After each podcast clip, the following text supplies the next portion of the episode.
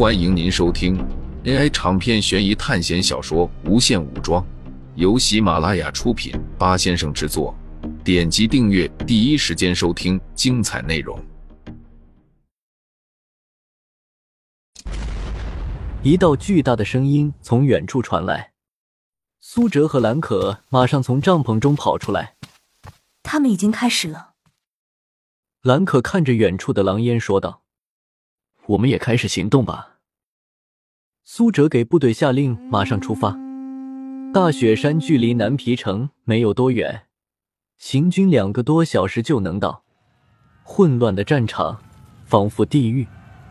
南皮城的城墙下，无数士兵就像是蚂蚁一样战斗在一起。一个重步兵用手中的砍刀。将一名黄巾军劈成两半，大刀像在切豆腐一样，丝毫没有停顿。可是下一刻，这名重步兵就被砍倒在地，鲜血从他身体中溅出来，染湿了大地。砍倒他的是一名身高两米的魁梧大汉，他头上绑着黄金，手上提着巨大的斩马刀。但是这副打扮的并不是他一个人。战场上，大部分士兵都是他这个模样的打扮。这是黄巾军的进阶兵种——黄巾长。漫天火光从远处袭来，几千支带着火焰的箭矢射在黄巾军的军阵中，但是却没有起到多大的作用。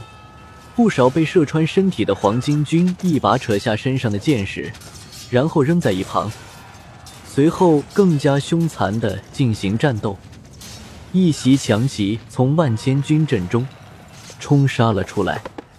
此人高大魁梧，丹凤眼，长须，他手中拿着一把长刀，寒光微闪，鲜血随风飘飞，胯下坐骑撕风裂地的冲入敌营，抡起手中的大刀，一路上敌人像割麦子一样倒地无数。此人就是关羽，他身后跟着一众铁骑兵。像尖刀一样撕开了对方的阵营，敌人可不是吃素的。看见有敌人这么嚣张的冲入腹地，赶紧包围了过去。关羽突然身体散发出一道惊人压力，整个人从马上跳到空中，身体在半空中旋转，手中的大刀也在旋转。一道宛如核弹一样的爆炸在黄巾军的阵营中炸开，尘烟四起。一道宽五米的大坑出现在关羽所在的中央，在这周围，至少有十几具支离破碎的身体。这一刀的威力居然如此巨大，关羽并没有停下手中的攻势，身体前倾，带着一往无前的气势，朝着敌军冲去。手中的青龙偃月刀被拖在身后，尽管被关羽的气势吓了一跳，但是此时的黄巾军已经麻木了。这战场上最不缺的就是尸体。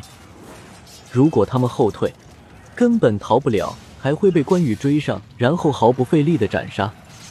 几十个黄巾军提着手中的大刀，朝着关羽冲去。这些人手中冰封都沾染着鲜血，说明这些人不是心慈手软之辈。一阵清脆的龙吼响彻整个战场，青色的巨龙盘旋在关羽的头顶。关羽将手中的青龙偃月刀抡在头顶，青色巨龙随着大刀盘旋。刹那间，关羽释放出青色巨龙，巨龙围绕着整片战场肆虐，无数士兵来不及做出反应，就已经被这股强大的能量挤压成碎片。关羽接着用手中的青龙偃月刀狠狠劈下，青龙偃月刀附着上了青色的能量，有一道巨大的能量体。刀锋触及地面，顷刻间天地颤抖，大地沿着这道能量往前延伸了将近百米，而这道能量途径过的敌军全部被扫荡一空，整个战场瞬间减少了数百人。这只是在其中一个城门发生的事情，而在另外一边，一个比关羽还要强壮的巨汉，双眼怒睁，手中提着丈八蛇矛。一矛插过去，串起了至少三个黄巾军，然后抡起手中的长矛，一个横扫，围拢上来的敌人全部被打飞出去，被打飞出去的人又飞得很远，撞倒了后面冲上来的人，周围空了一大片。哇呀呀！你们这群鼠辈，这么经不起爷爷打吗？张飞翻身下马，对着周围狂笑。就在此时，一个黄巾军的将领提着大刀跑过来，纵身一个跳斩。张飞举起手中的长矛，闪电般的刺出一击。这个将领的血量瞬间空掉了一百三十二，这一击居然秒杀了一个英雄级将领。要知道，苏哲的生命值也才一百二十，这个世界小兵是没有生命值的，所以他们生命十分脆弱。基本上遇到致命伤就会死去。周围的黄巾军看见自家将军被秒杀，一时间潮水般的往后退。哈，不知道大哥为什么总是忌惮你们？明明这么弱，一个能打的都没有。吾乃燕人张翼德，谁敢来一战？这一声大喝，仿若实质冲击，对整个黄巾军造成了巨大的伤害。不少人捂着耳朵。七窍流血。苏哲站在高山上，看着关羽和张飞如同魔神一样。那句“万千军中取敌人首级”真的不是夸张。那样的力量，肯定是基因锁二阶。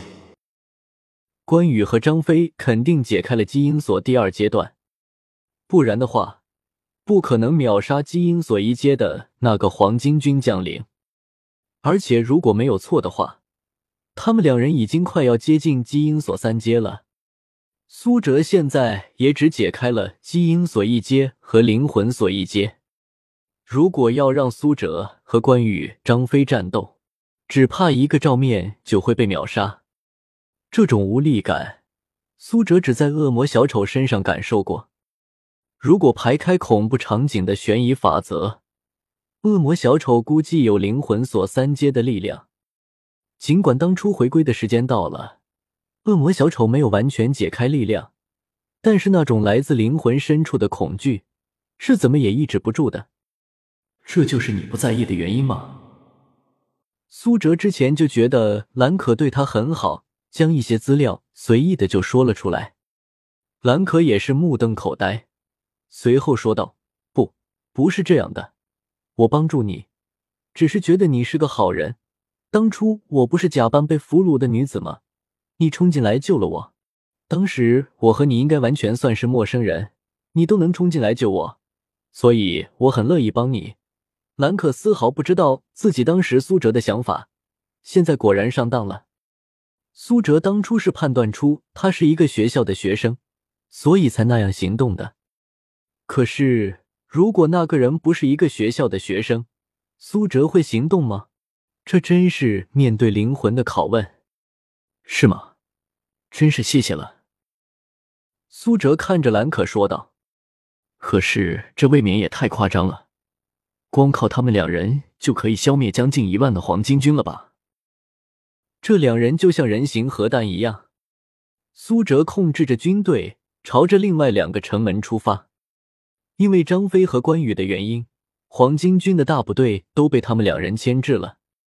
剩下的城门防守力量十分弱，开始攻击。苏哲下令强弩兵攻击，自己则是跟在牧人后面往正面战场走。牧人的速度比正常人走路要快很多，但是比起行动迅捷的黄金掌，真的逊色许多。敌人似乎发现了苏哲这边的人马，马上就有几百士兵冲了过来。第一排被强弩兵射倒，但是第二排依然勇敢的冲了上来。黄金掌举起手中的斩马刀，难以置信，斩马刀砍在木人身上，居然发出了金属碰撞一样的声音，而且全力一击的斩击，居然只是砍进去几厘米。其中一个黄金掌想要把斩马刀拔出来，但是斩马刀似乎被夹住了，被斩出缺口的木人。将斩马刀夹住，随后挥动巨大的手臂，一个黄金掌挨了这一击之后，整个人断成两截。周围的黄金掌们都遇到了这样的情况，一时间，冲过来的第一批几百人的黄金掌几乎全军覆没。可是情况并不是一直如此乐观。就在牧人正缓慢朝前面迈进时，一道巨大的火焰柱从地上升起，吞没了牧人。听众朋友们，本集为您播放完毕，欢迎订阅专辑，下集精彩继续。